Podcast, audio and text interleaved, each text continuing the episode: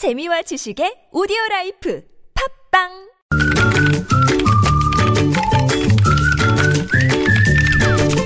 네, 뉴스보다 재미있고 뉴스보다 뜨거운 무작위 댓글 시간입니다. 시사칼럼니스트 이승원 씨 모셨습니다. 어서 오세요. 네, 안녕하세요. 자, 첫 소식은요. 네, 수요만 많고 발행 이후에는 한국은행으로 도대체 돌아오지 않던 돈이죠. 5만 원권. 네. 점차 돌아오고 있다고 합니다.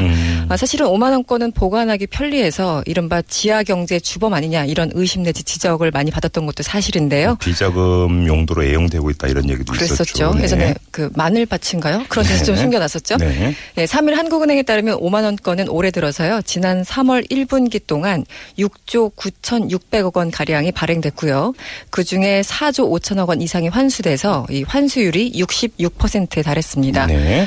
지난해 4분기에 57.5%에 비하면 무려 8.5%포인트 상승한 거거든요. 그러니까 네. 굉장히 좀 많이 돌아오고 있다라고 볼 수 있는데 한 해는 지난 2015년 1월부터 5만 원권 환수율이 높은 금융회사에 1만 원권 신권을 많이 배정해서 공급하는 방식으로 이 5만 원권의 회수를 유도하고 있는데 이것이 어느 정도 좀 먹힌 것이 아닌가 또 일각에서는 김영란법 때문이 아닌가 뭐 이런 얘기도 하는데 네. 이유는 여러 가지가 있을 것 같습니다. 네. 네, 댓글로 바로 가죠. 네, 선거 때가 되니까 현금이 마구 풀리는 게 아닐까요? 이런 댓글이 상당히 많았어요. 네. 네, 이미 곡간을 채울 만큼 다 채웠으니 돌아오는 것이고 이번 대선을 앞두고 많이 풀려서 환수율이 높아진 게 아니겠습니까? 어떤 분은 원래 5만 원권은요. 고위 집안에 모셔두고 안 쓰는 돈이었는데 지금 경제 상황을 보면 5만 원짜리를 안 쓸 수가 없어요. 아마 물가 때문에 그런 것 같고요. 물가가 많이 올랐다 이런 뜻이죠. 그런 것 같아요. 예, 네. 예.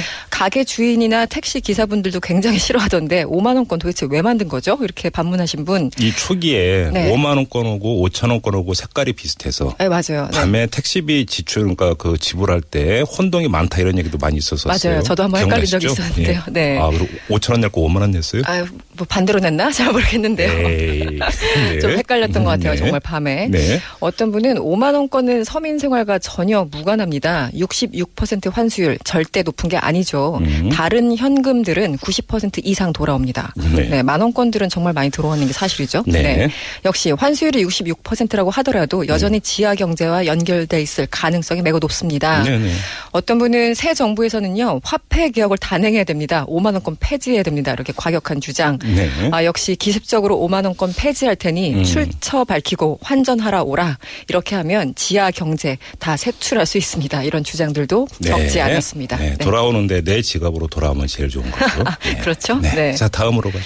네, 도서관에서 공부를 좀 해보셨죠? 그래도 학생 때. 네. 뭐 넘어가세요. 넘어갈까요? 네. 네. 네. 저도 넘어가야 될 것 같은데 하루 평균 이산화탄소 농도가 이틀에 하루꼴로 1000ppm 그러니까 이 1000ppm이라는 거는 실내 공기질을 유지하는 기준인데 네. 이것을 초과하는 것으로 나타났습니다. 네. 특히 두통 등의 건강 피해까지 유발할 수 있는 2000ppm 초과일 수도 일주일에 하루꼴이었다고 하는데 제가 두통에 좀 예민해서 아 그렇습니까? 네. 그래서 네. 도서관을 좀 멀리했던 경향이. 네. 넘어갈게요. 네. 네. 더불어민주당 이용득 의원에 따르면요. 그동안 실내 공기질 자동 측정망이 설치된 마포 평생 학습관 그리고 부천에 있는 상동 도서관 네. 두 곳을 분석했더니 굉장히 공기질이 안 좋았다고 해요. 그래서 지난해 마포 평생 학습관의 경우에는 365일 가운데 257일이나 실내 공기질 그 유지 기준을 넘어섰고요. 오, 예. 네. 365일 가운데 334일만 측정된 부천 상동 도서관의 초과 일수는 112일이었다고 합니다. 예, 예. 네. 기본적으로 공기가 안 좋다는 건데요. 이용득 의원은 이런 얘기를 했어요. 일반적으로 이산화탄소 농도가 1000ppm을 초과했을 경우에는 졸림 현상 그리고 피로와 같은 컨디션의 변화가 나타나고 네네. 2000ppm 이상부터는 두통이나 어깨 결림 이런 걸 느끼는 사람이 나타나기 때문에 건강 피해가 의심된다 이렇게 예, 설명하고 있어요. 댓글 대충 예상됩니다. 네, 네. 저 진짜 핑계 아니고요. 제가 졸린 이유가 있었어요. 뭐 이런 것들이 굉장히 많았어요. 네. 네. 저는 집에서도 졸리고요. 도서관에서도 졸려요. 어떤 분은 다 모르겠고요. 전 무조건 책 보면 졸려요.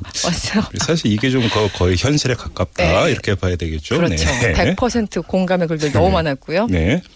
저 이상한 게요. 제 몸에는요. 이산화탄소밖에 없나 봐요.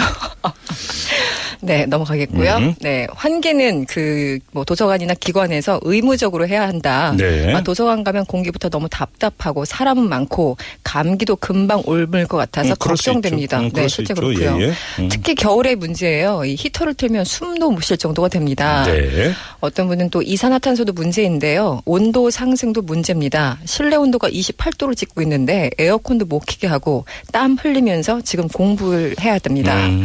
아, 지금 뭐 공시생이신가 뭐 그런 것 같아요. 네. 어떤 분은 도서관도 지하철처럼 온도별로 분리했으면 좋겠어요. 약냉방실, 강냉방실 이런 식으로 네. 돈이 좀 들겠죠. 네.